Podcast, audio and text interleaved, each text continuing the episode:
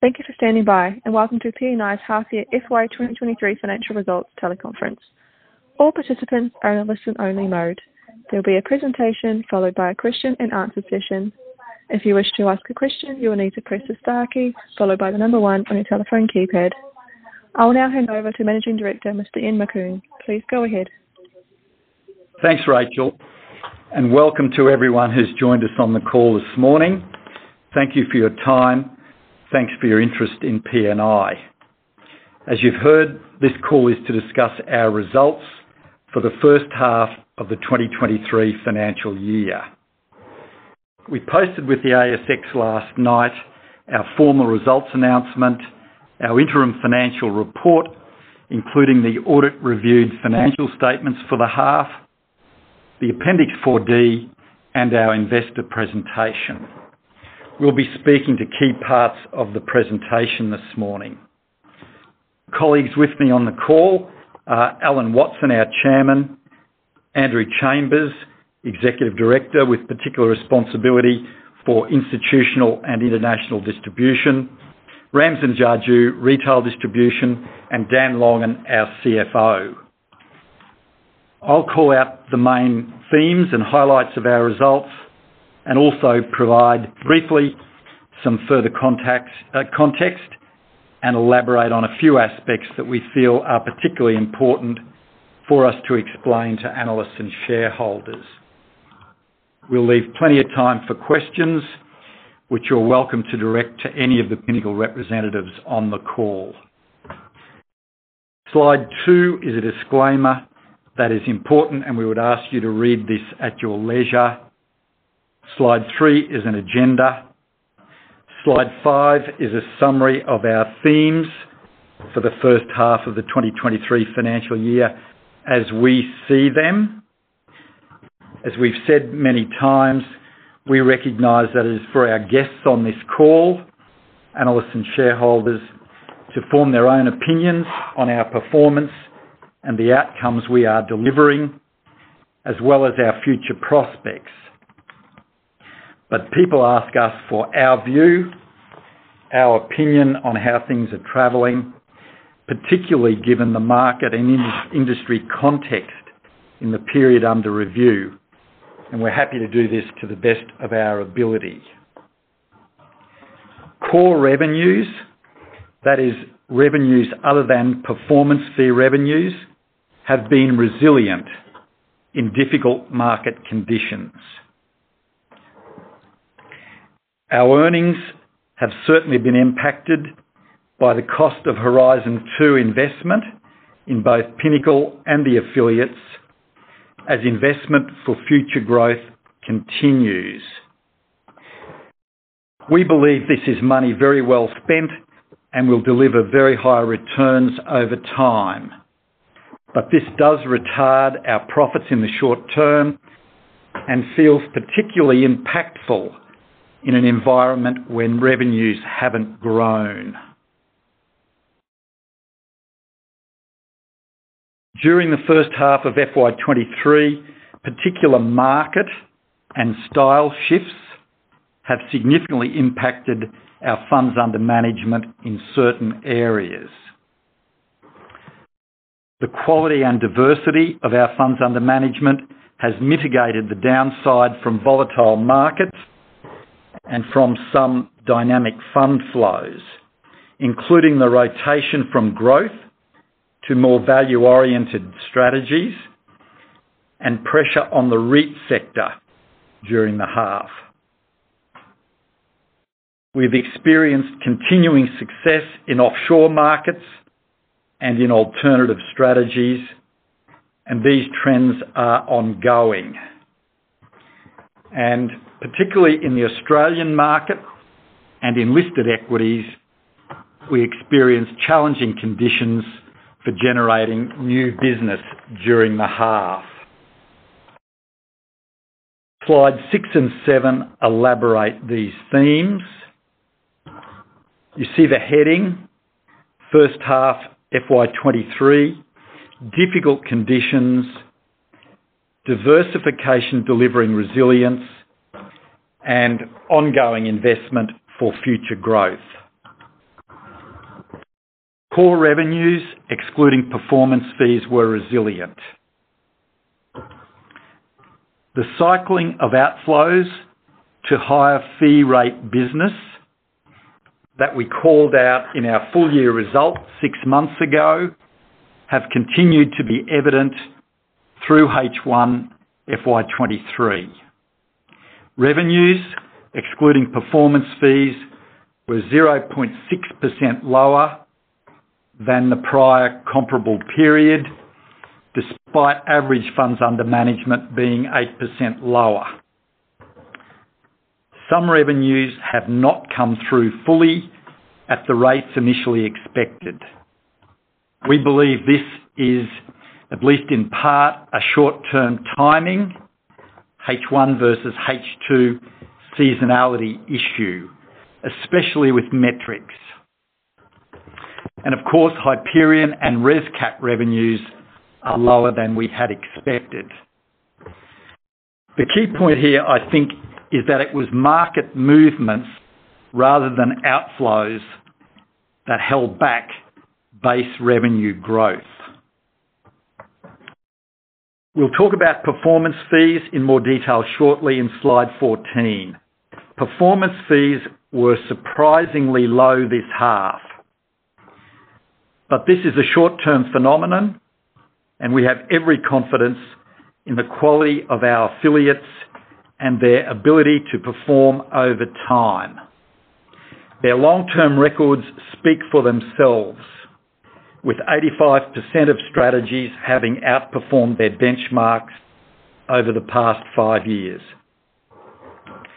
Point two, our earnings have been impacted by the higher cost base in both Pinnacle and the affiliates as Horizon 2 investment for future growth continues. Pinnacle and affiliates have continued to invest. This will drive strategic growth over the medium term. However, it moderates our profits in the short term.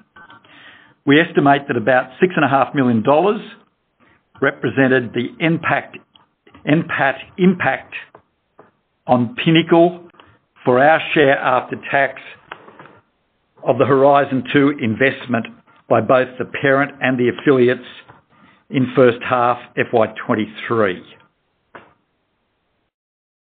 These initiatives, as I said, create additional capacity and provide medium-term growth opportunities. As we've stated, we make no apology for incurring these costs.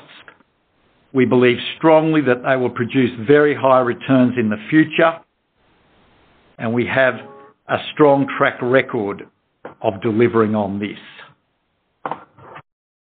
Point three, during the first half FY 2023, market and style shifts significantly impacted funds under management in certain areas. Style shift away from high growth stocks continued to impact up to 31st of December 2022. There have been signs of a reversal during January. It is early days, and we'll see what unfolds during the coming months. REIT markets also underperformed major equity markets in the half.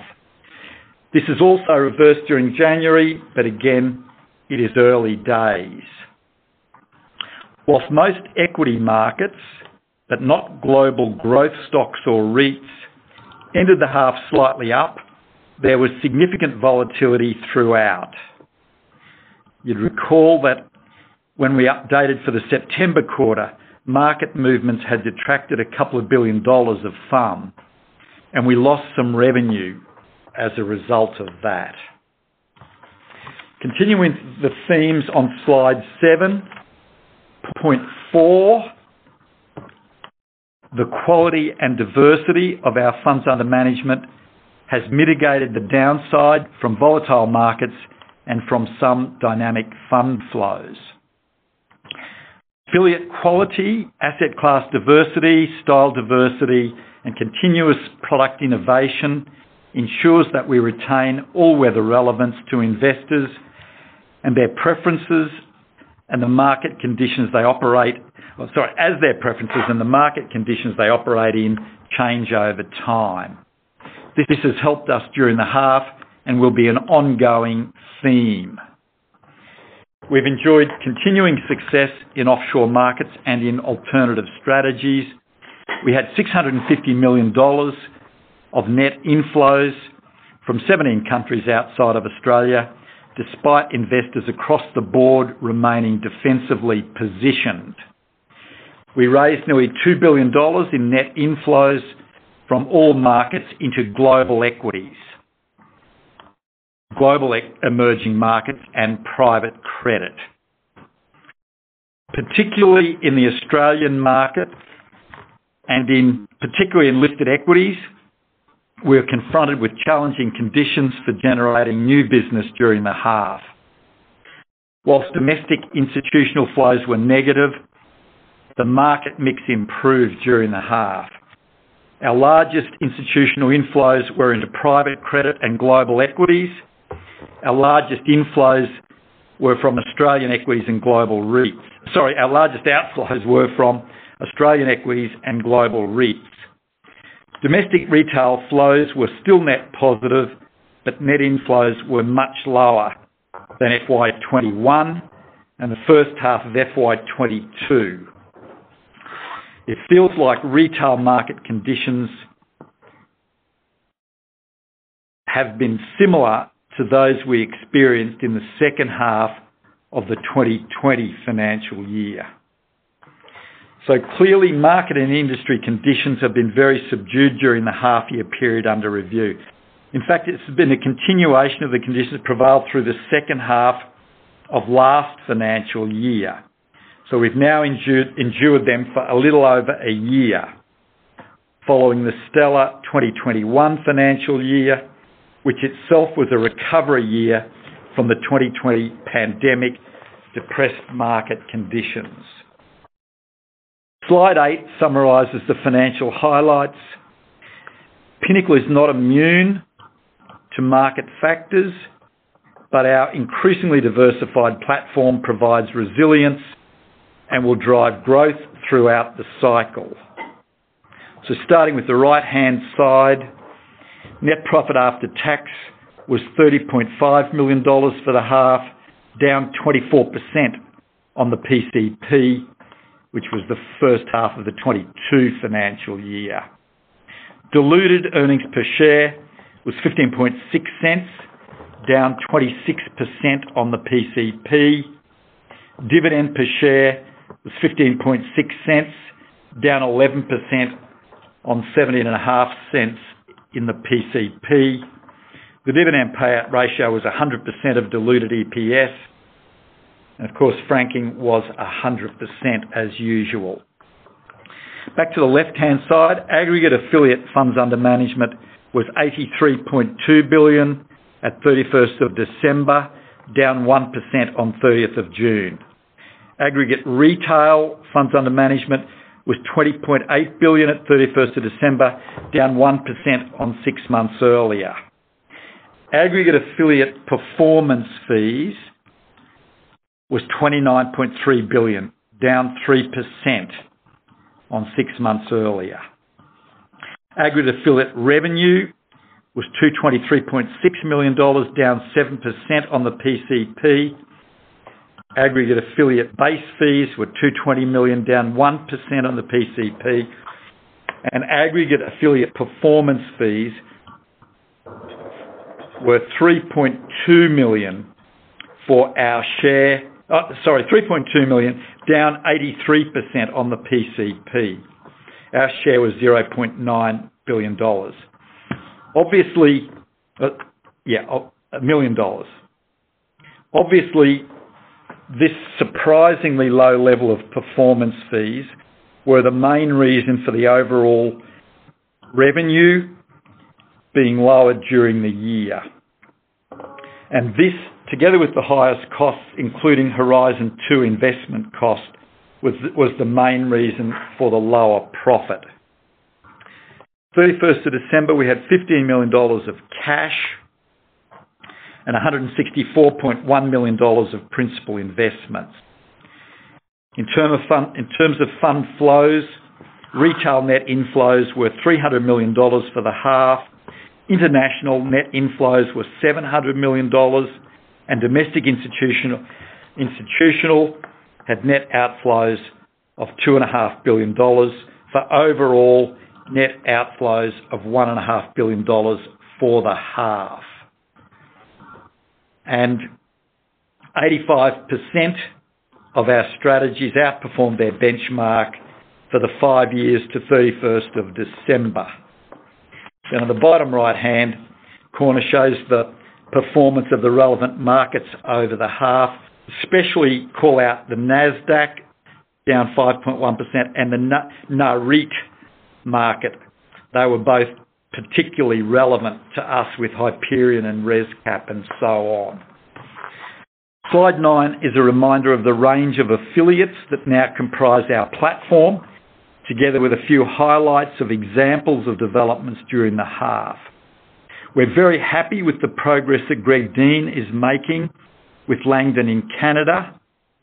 Palisade's expansion is continuing with good progress with Palisade Impact, Palisade Real Assets, Palisade Americas, and additional assets into the main Australian diversified infrastructure strategy.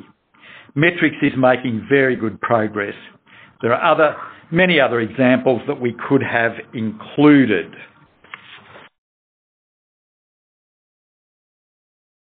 Slide 10 shows the growth of our NPAT and EPS since we became listed Pinnacle. We remind shareholders that it is the strength of our platform and the high-quality, award-winning investment affiliates that are the basis of us generating material earnings growth for our shareholders over time. This is something we need to remind ourselves of as we review this period where unusually we have experienced a situation where we've delivered lower earnings than in the PCP. The fundamental reasons for our growth to date have not changed. Our company is in very good shape to resume strong growth, particularly when markets improve. Nothing has fundamentally changed.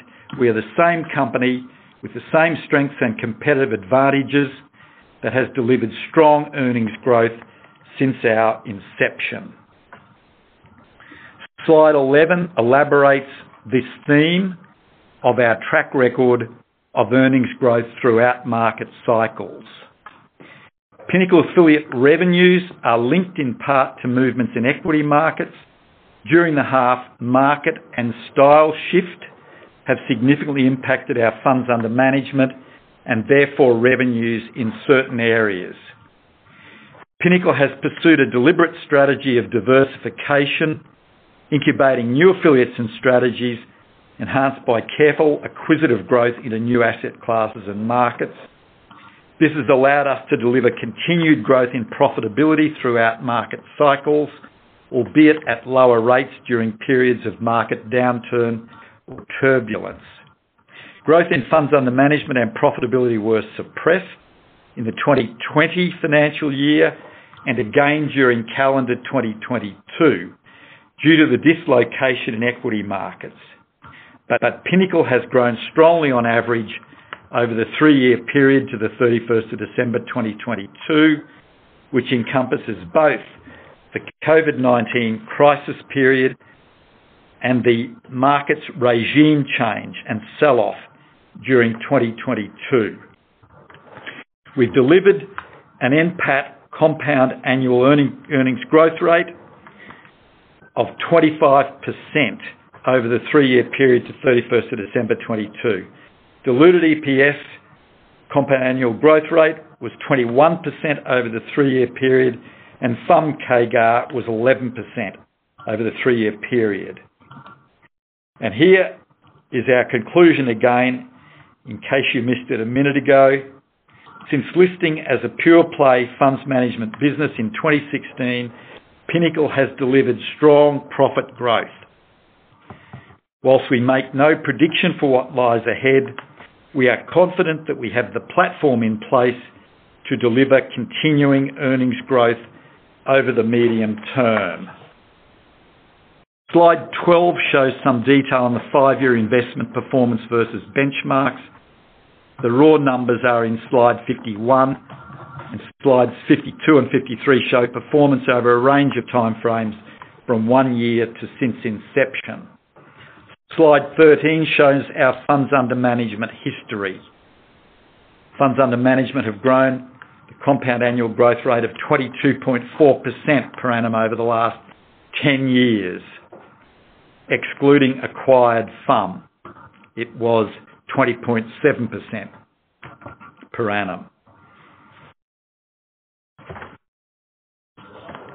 Slide 14 addresses performance fees. This is always an important topic when considering our company's performance and future prospects, but particularly so this half, given the surprisingly low amount of performance fees earned during the half.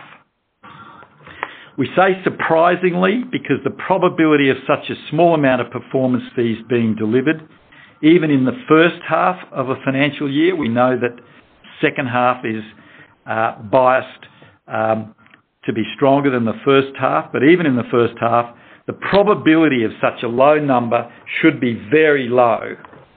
Only six of 15 strategies delivered performance fees during the half, and this didn't include the strategies with the larger funds under management. Being based purely on alpha, performance fees on the 15 strategies should be independent of each other and of market levels. There may, however, be some common threads during this particular period, which was an unusual one in markets with the emergence of inflation after such a long absence and the resulting monetary policy regime change that has been so disruptive to markets. Perhaps this is a topic for discussion in our one-on-one meetings. We do remain confident of the prospect of large performance fees in the future, and we make several relevant points in the notes beside the graphs on this slide. The volume of fund with performance fee potential has increased substantially in recent years. The number and diversity of strategies with significant performance fee potential has increased in recent years, improving the annual reliability of overall performance fee revenue. The likelihood of performance fee success is generally not correlated with equity markets. It's based on performance relative to individual hurdles. The likelihood of performance fees is distinct between individual strategies. However, performance relative to benchmarks can vary significantly over even particularly short periods of time, and we felt it the worst over this past year that we've just been through. Several strategies which had the potential to produce performance fees during the first half outperformed their benchmarks but earned nil or lower performance fees as they entered the period behind the relevant high-water marks. Of the now 22 strategies that have the potential to deliver significant performance fees, 15 crystallize at least half-yearly, with all 22 crystallizing on at least an annual basis. Performance fees crystallizing only in June each year include Metrics and Palisade. Of the 22 strategies that have the potential to deliver performance fees in the second half, eight are at their high-water marks now, and a further four are within 2% alpha of earning performance fees. Slide 15 shows the progress we've made over the past six and a half years in diversifying our business, both by asset class and performance fee FUM. This has enhanced the resilience of our core earnings, as I said earlier, we plan to continue to diversify further in the future. Slide 16 updates for our most recent industry award wins. We win many awards year after year, and these are commercially valuable for us. Slide 18 provides some further detail on the composition of our first half financial results. I'll leave it to you to review this in detail at your leisure. I've already called out the highlights. Slide 19 elaborates further. There has been continuing improvement in the average base fee rates and client diversity. We emphasize that Horizon 2 investment in growth initiatives moderates profits in the short term, but will drive strategic growth through the cycle. Um, some examples are listed here in the bottom right-hand corner of the slide. These are real, and they are large. They have a substantial negative impact now, but will have a large positive impact on profit in future years. Key balance sheet items are listed on slide 20. Cash and principal investments of 179.1 million dollars includes 140.2 million dollars invested in strategies managed by Pinnacle affiliates. The CBA facility of 120 million is fully drawn and deployed into liquid funds managed by affiliates until required. So we have 120 million dollars of dry powder for future opportunities. Section three covers the institutional and international markets.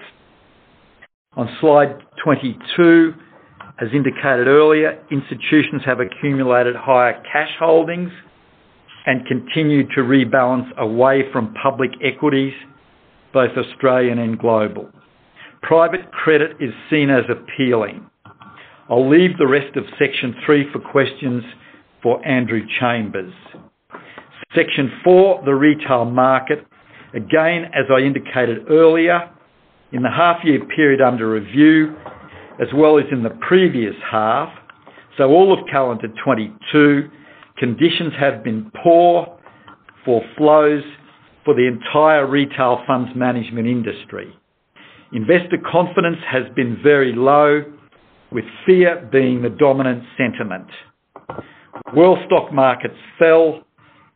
The economic and monetary policy regime change as inflation became a concern, together with geopolitics, the Ukraine war, etc.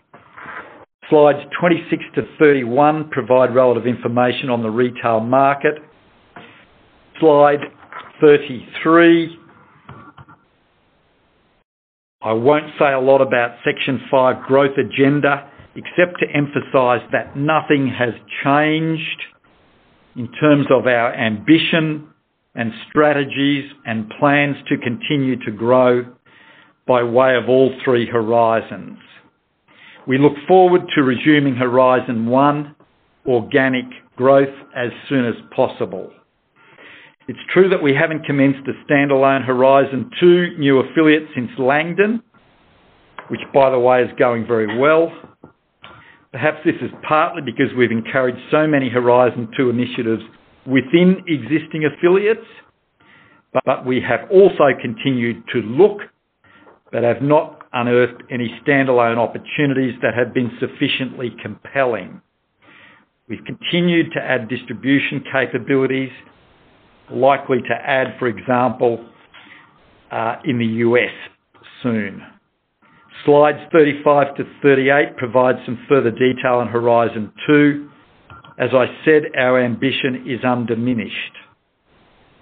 In relation to Horizon 3, again, our ambition remains undiminished, but we have had to show patience and discipline and resist the temptation and our inherent bias to get on the front foot and do things. We haven't undertaken another Horizon 3 investment since Five V, which is also going very well, by the way, but that is not for the want of trying. And it's not that we haven't kept looking. We've worked very hard on several opportunities, but in the end, we've not proceeded with any as yet. We are still looking, but also still prepared to be patient and disciplined if necessary. Section six provides some information on our corporate responsibility initiatives.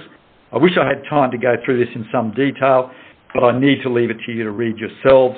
We're proud of the progress we have made on so many fronts as outlined in these slides. Finally, my conclusion is on slides 47 and 48. Slide 47 reminds us of Pinnacle's key differentiator and source of competitive advantage. It is extremely important, particularly when markets are tough and our industry experiences significant turmoil, to remind ourselves of our DNA and how we differ from some other participants in our industry.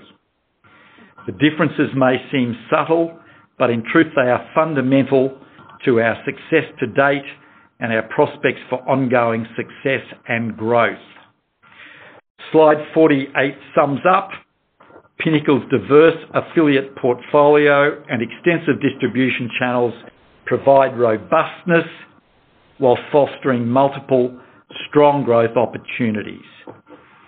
That is indeed what we seek, a high growth from multiple sources agenda, whilst maintaining great robustness in tough times such as the 2022 calendar year.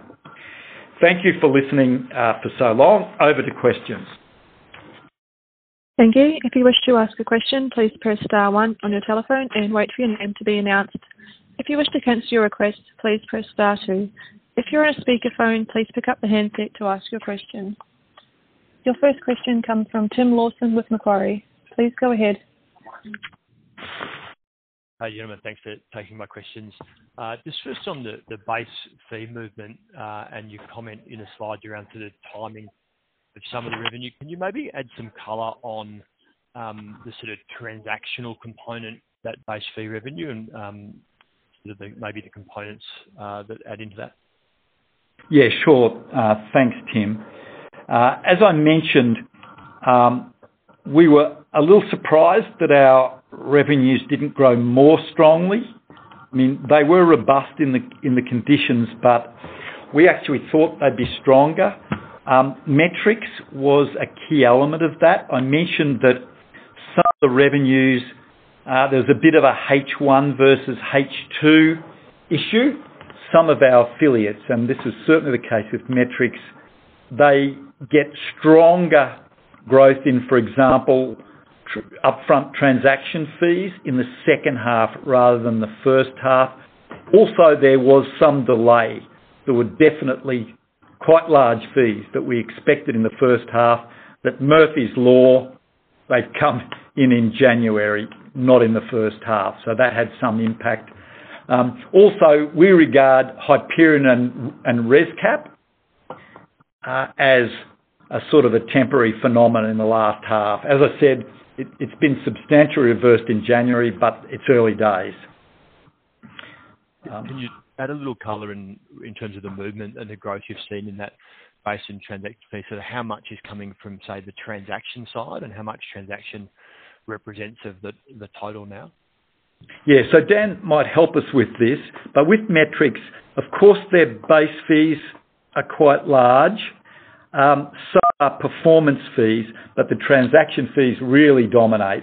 First of all, as their FUM, as new FUM comes in and they deploy it, we get transaction fees on quite a large portion of it. And then also, as their loans turn over, which they do fairly frequently, we get more fees. So Dan. And we didn't, so we had large inflows sort of a year ago, and they have not yet turned over. So they'll come sort of some of it next half and a lot next year. Yeah. So Dan. What what we'd just add to that, Tim, so unlike management fees, which are earned over time as soon as the fund arrives, transaction fees are booked once those funds are initially deployed, and then each time the capital is recycled. So whilst there can be some uncertainty as to the exact timing when the revenues are booked, and the effect has definitely become more pronounced in recent times with the large increases in FUM that generate these fees. And we'll just point out that that capital, however, is recycled regularly and reliably, so the revenue is of high quality. It just can be slightly uncertain as to when exactly it arrives. So that all falls to the bottom line. I mean, obviously, Metrics have also increased their costs substantially last year and this half. Um, those cost increases are large. That's Horizon 2, um, a lot of that, and we encourage them. Metrics are growing. They are adding capability, particularly in what they call metrics business finance and so on. We're seeing the cost of that and not the revenue so far, but the revenues will come. Uh, as Dan said, it's not absolutely clear the timing of that. They will come. They'll come somewhat in the second half and then big time next year and the year after. Uh, and remember that we also get a share up into Pinnacle Parent of all of all of Metrics revenues. And that's all been delayed in this half. Yeah. So yeah, follow on in terms of that comment, Ian. So in terms of how that sort of transaction component and how you earn that as Pinnacle is impacting your sort of total service fee line in the Pinnacle sort of P&L? Correct. Correct. So every dollar of Metrics revenue. Yeah. So as Metrics revenue grows, so will that contribution to our top line. We get a defined percentage of every dollar of Metrics revenue. Of course, Ian, that's not impacted by the cost increase. It's a revenue share, not a profit share. That's right. It's pure revenue share. Okay. Um, just the two. So, Dan, I'm going to cut you off. No, no, we're just saying that you'll see that grow. You'll see that grow a lot. Okay. So just two more questions, if I can. Um, just in terms of the flows, uh, there's obviously um, you provide all the net movement, but maybe sort of gross inflow and gross outflow might provide a bit of a more clear picture. Um, so two questions in regard to that. So in terms of the sort of mandates won and lost, to call it that, uh, can we sort of fully fund it? I mean, how far are we through that sort of cycling of domestic insto and obviously been winning money elsewhere. Yeah. No, absolutely. So we mentioned at our full year result and then also at the quarterly update um, at your conference, Tim, in, uh, at, as at the end of September, that we had quite large, so the net flow mass would have been quite large inflows and quite large outflows, and there's been they've been quite different, the inflows from the outflows. The inflows have been at higher fees than the outflows. Now, we quantified that um, sort of from last year, um, that even though we had net outflows last year, the the net the revenue on the net flows was substantially positive. And then through this half, the trend has been not quite as big. Well, the first quarter was quite large inflows and outflows, and, and even though they were net outflows, they had sort of not much impact. And then again in the last quarter, I think the flows were not quite as large in the last quarter. Again, the impact was negligible. So, you know, this sort of the revenue growth not coming through in this half, it's not as a result of the flows. What happened was that, you know, we had some market took our FUM down somewhat, uh, and that's what caused our revenue not to grow in the way that we were expecting. Now, how far are we through that? Um, it's hard to say. Uh, my feeling is that, you know, we're through quite a lot of that. The, you know, uh, a fair bit of the obvious FUM we were going to lose from the Aussie insto market may well have gone. Um, we just don't know. It's hard to predict. Um, Andrew Andrew Chambers will talk about our confidence in our inflow pipeline. Um, we don't have good visibility on insto Aussie insto outflows, um, but that trend has been pretty strong and quite attractive. Um, but, you know, going forward, we'll take whatever good business is on offer to us, and we don't target particular fee rates. But we thought it was important to point out the sort of fee and revenue impact of those flows, because if you just looked at the raw net outflows, you'd have been misled on revenue. Yeah. And then just last question for me. In terms of the spend on Horizon 2, the commentary around that's very helpful. Um, could I ask just a question in regard to is it fair to talk about any sort of maturity of those investments? So obviously, you brought it up at the last result, and you're talking about it again today, but is there a sort of stage or life cycle investment that some of those uh, investments are closer to um, fruition versus where we were six months ago or eh, more historically? Yeah. So they do vary. We've had some that have come in very quickly, some take longer. We sort of we sort of don't do Horizon 2 if we don't think we can get a return on it within three years. But these are at various stages. If you look at sort of Aikya is about to pop. Um, Langdon will take longer. But a number of the initiatives within affiliates, I mean, Metrics, Um, there'll be revenue coming in from their initiatives in the second half, but really it'll be much bigger FY 2024, FY 2025. Similarly, things like Five V, you know, they're doing a lot. They've added, you know, they've probably doubled the number of people they've had on um, since we joined with them, and that'll be a 2024, 2025 story, particularly 2025. Yeah, I know we ask you to be patient, and we have to be patient ourselves, but the, you know, the big story will be sort of 2024 and 2025 and and beyond. And and to that as well, Ian, if I just might add, so, so Palisade Impact, with a 450 million dollar raise out of the gates, 250 million dollar target raise, they haven't really drawn any of that capital yet to start deploying. It's not reflected in our flow numbers, but as they start to deploy that capital, it will get reflected, and obviously that will have them produce a profitable uh, revenue line. Yeah. Yeah, profit line. Yeah, the color is helpful. Thank you. The next question comes from Nick McGarrigle with Barrenjoey. Please go ahead. Guys. Just a comment or question around the um, around just a question around the dividend. So You've paid out a 100% payout ratio in the first half. Is there anything to read into that, um, in terms of confidence around the second half, or is it more about you haven't executed on the M&A, so you're being diligent with your capital management? Yeah. So it's probably a bit of both, Nick, but the main logic that our board um, applied was we are confident this level of performance fees is just very surprisingly low. And, you know, recognizing that paying out 100% felt still pretty conservative.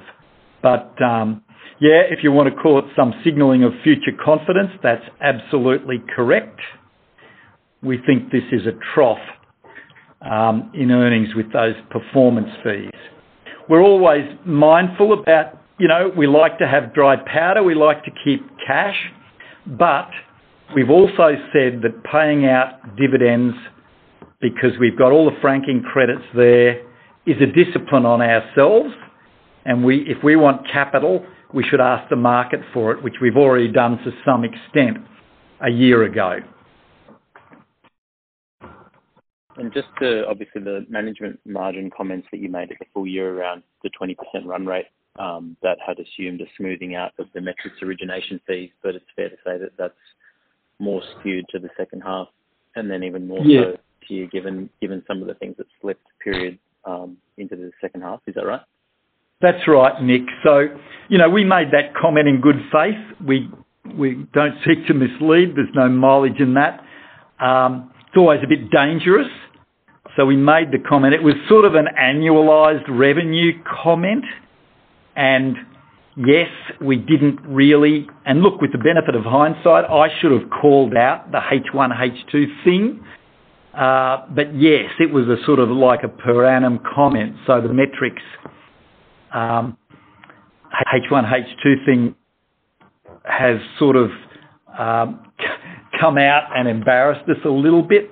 Also, I think Hyperion and ResCap, you know, that surprised us a bit. That's held back our revenue. So our revenue growth hasn't been as strong as we were fully expecting. Markets have been what they've been. They went down, they've come back up, but growth and REITs have been particularly subdued. So we're a little bit embarrassed by that comment. It's still true, you know, and um, we look for recovery in those revenues. But the transaction fees, to that point, with Metrics, tend to cluster around three particular periods during the course of the year. Yeah. At the end of December, uh, just before Easter, and then around June, just before the end of the financial year, to give you further context. So there tends to be more in the second half than the first half. Then we had the additional thing that some that were expected in December trickled over into January. And just when it, when you look at the flows, we can work out roughly that Metrics had about 1.1 billion, I think, of flows for the half year. Um, is it, would those have all, I think the rough ratio is about 40%-45% have an origination element. Um, Would those have had originations attached to them in the first half, or is that, again, adding to that balance of originations that probably slips into the second? So some did, but yeah, there's a sizable chunk will be H2. And I mean, just in terms of the profitability of Metrics, because it is growing into a larger contributor to the group, can you give us a sense on some of the Horizon 2 investments that they're making, not just in asset management, but in other parts of the credit space? Yeah. So, um, I think it's known um, that they've done some things with PayRight. They've they've moved to a um, to a controlling stake in that. I think Andrew Lockhart has been clear that they are working hard to build a call it non-bank lender capability, which will be large. What they call Metrics Business Finance will be large. It's sort of SME lending and so on, but they're moving into sort of adjacent areas. They have big plans, and those plans are being executed, and that costs them quite a lot, uh, which is good. We're happy with it, but we're talking quite large scale. The other two components would be real estate equity. Still have a new fund coming to market during this particular half, and also impact of sustainable finance initiatives. So both ethical as well as sustainable strategies for the market as well. So those have incurred additional resources and costs as well to the business in expanding those areas. And I mean, the additional business lines that they're looking to get into, is that the expense and then obviously the equity accounted losses from PayRight, have they been included in that 6.5 million dollar comment for Horizon 2 investment? Yes. Yes, there's there's a lot of cost in there in Metrics. They just expense it, as we do. Um, Now, I I can't assure you of every dollar of the accounting, um, Nick, but I know there's a lot of expense. People, legal costs, all sorts of things. It's quite large. Yeah. And so if we put Metrics cost step up to the side, because that was about 20 million dollars in FY22, and obviously be annualizing an increase into 23, were there any significant incremental investments made amongst other affiliates in FY in the first half? Oh, my goodness, it's ongoing. Um, we set out a few examples in that slide on Horizon 2. There's so many of them, Nick.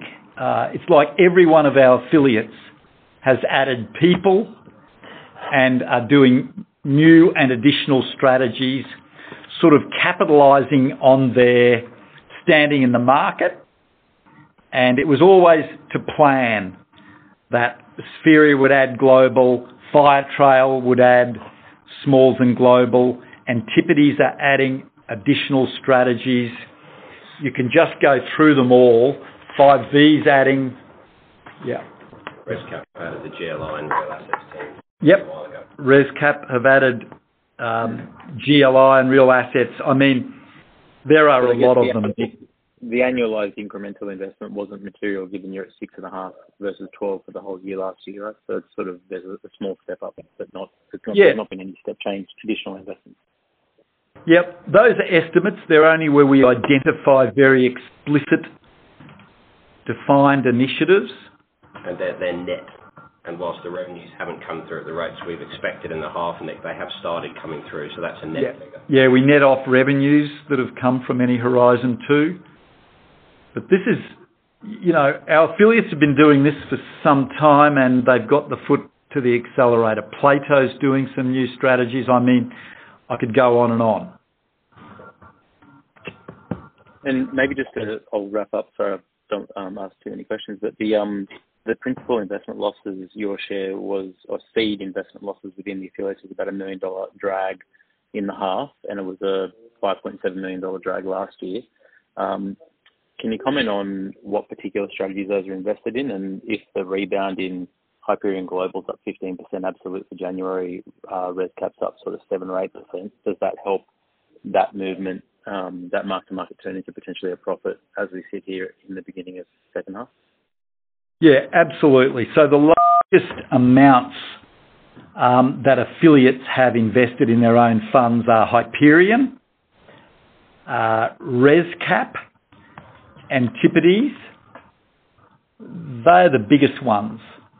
Um, You know, Hyperion have quite a lot of seed there. ResCap have always had quite a lot in their own funds, and that's all ongoing. So these are just mark-to-market unrealized losses that go through their P&L. And yes, as of January, that would have turned, and that they would have turned into positives. Who knows for the rest of the half? But they shouldn't be the big net negatives that they've been uh, over the last calendar year. All right. Thanks. I'll jump back in the queue. Your next question comes from John Hynd with Wilsons. Please go ahead.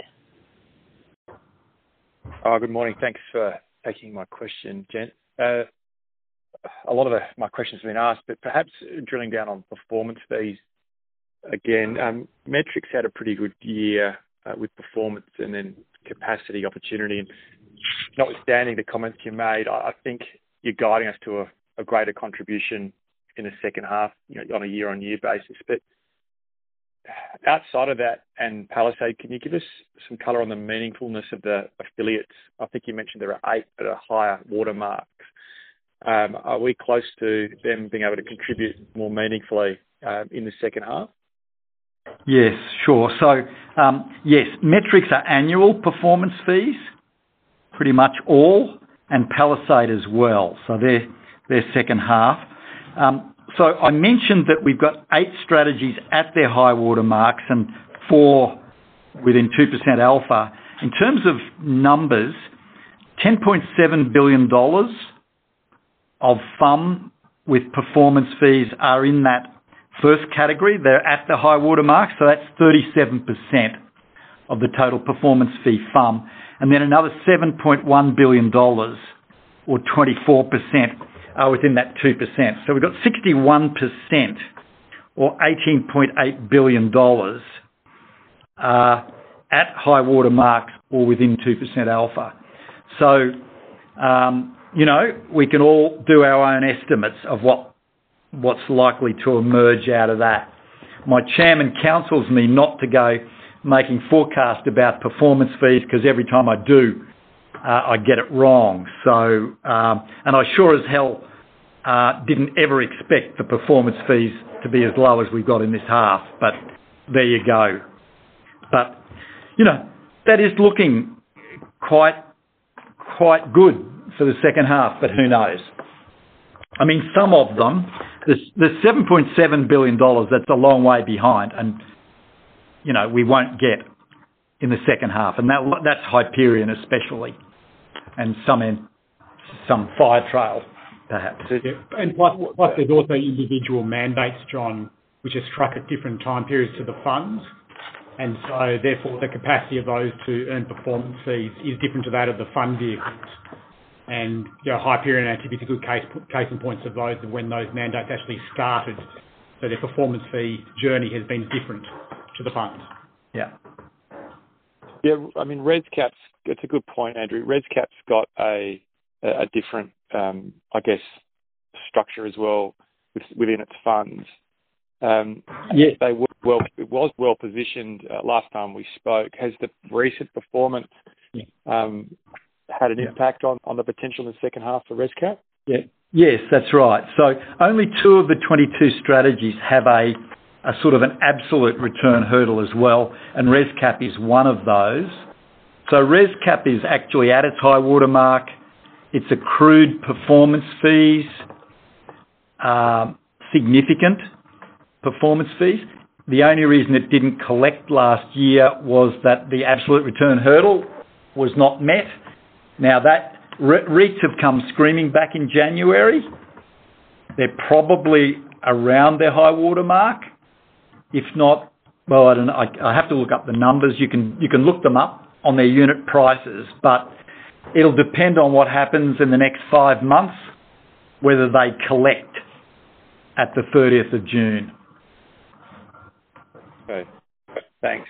And just moving on to that affiliate investment cost, I think at a gross level, we're sort of, I think, calculating about 50 million dollars worth of investment. Can you obviously, Metrics took up at the lion's share of that. What were the other? Give me some color on the buckets by affiliate for that for the remaining um, investment that were made so we can look out for that being added in time. Sure, John. So the other places, there are the two new adjacent affiliates in Palisade we've mentioned. There are costs in there. There are the new strategies and teams being built out within Plato. There are the additional GLI and real assets teams in ResCap. And then to a slightly smaller degree, but still there, are the global team in Spheria and then the Firetrail global and small companies teams that have required additional people. They're the main areas. And the nature, sorry, Ian. No, no. I just said and Metrics is substantial as well, of course. Yeah, definitely. Um, so the nature of those costs are that they're, it sounds like they're largely fixed um, as well, looking forward and how we think about the affiliate, the new baseline affiliate margins.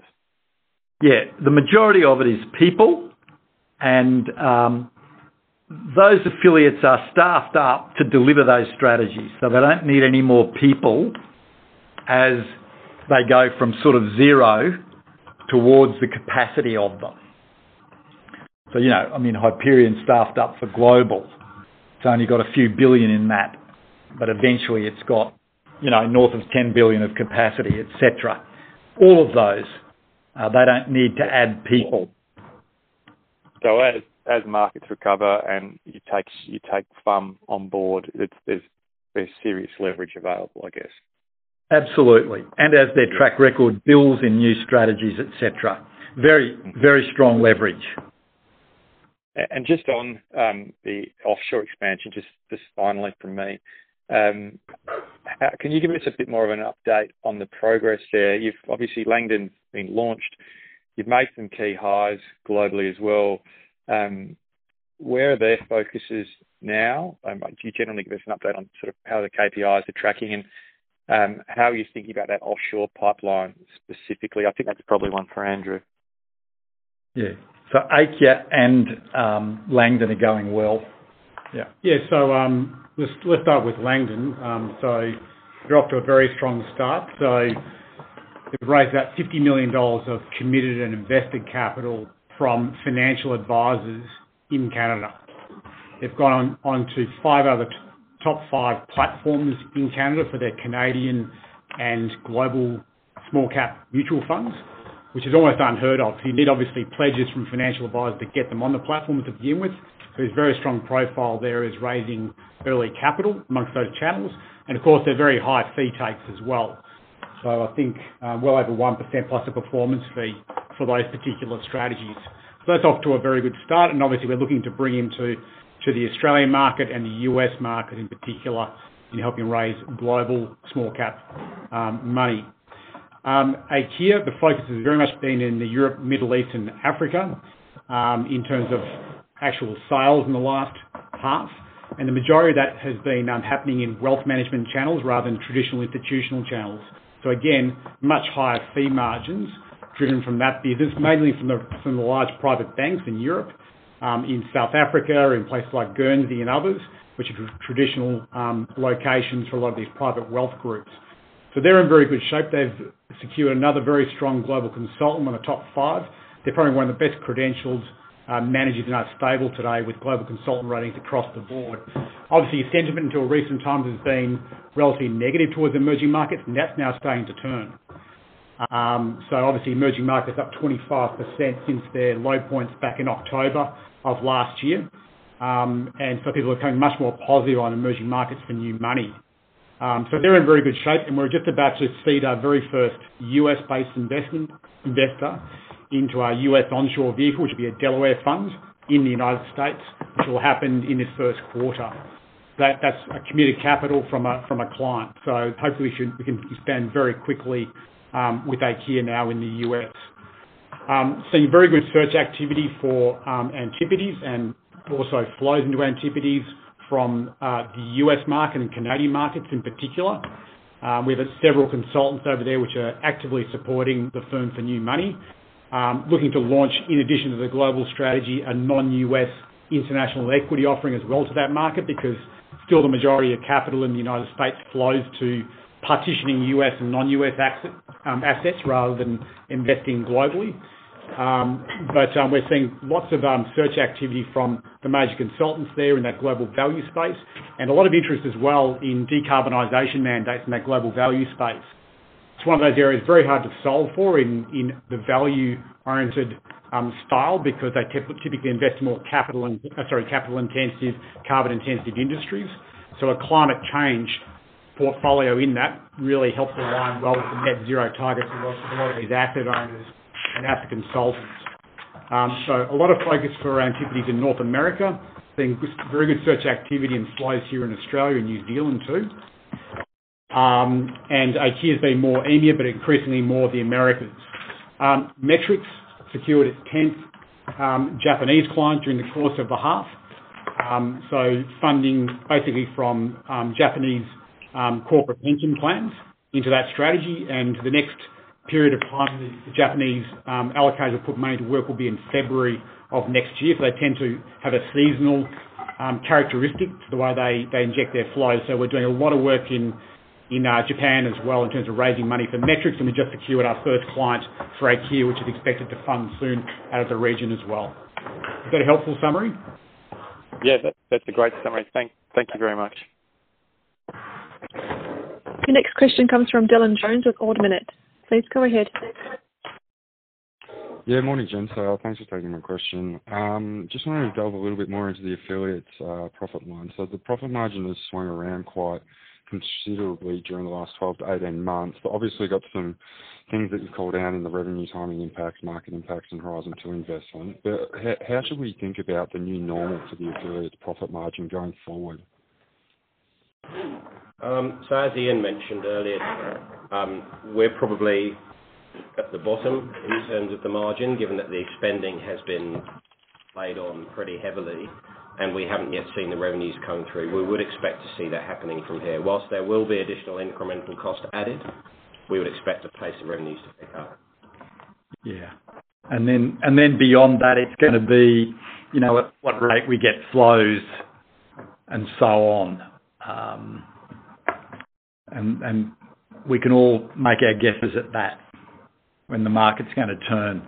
Just to remind people, we have a lot of operating leverage when markets turn, um, you know, and we just continue to build more and more and more capacity and operating leverage.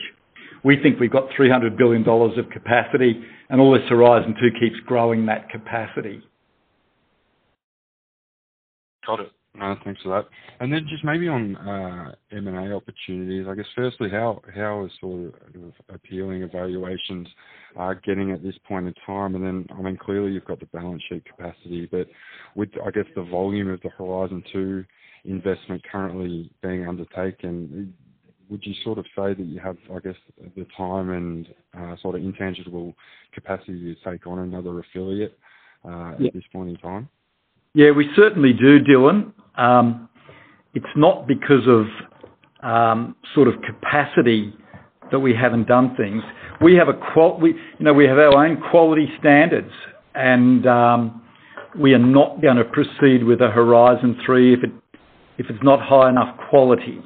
Uh, Valuation is also relevant, but you know we're prepared to pay a fair value for things because we think we can then add value by helping with distribution, etc. So it's not as if we're looking for bargains out there, um, high-quality bargains. Quality is very important to us, Uh, and then we look at valuation, needs to be reasonable. So um, look, there are there are definitely gonna be possibilities, but we're not gonna go ahead with anything It's not really good enough. Everything has to align for us. Got it. No, thanks for that. I'll leave it there. Yeah. Now, we, we're under time pressure to get to a a meeting. Um, sorry, have we got more questions? Uh, no, there are no further questions. Oh, that's great. Look, thanks, everybody. Sorry I went on a bit. Um, thanks very much for your time.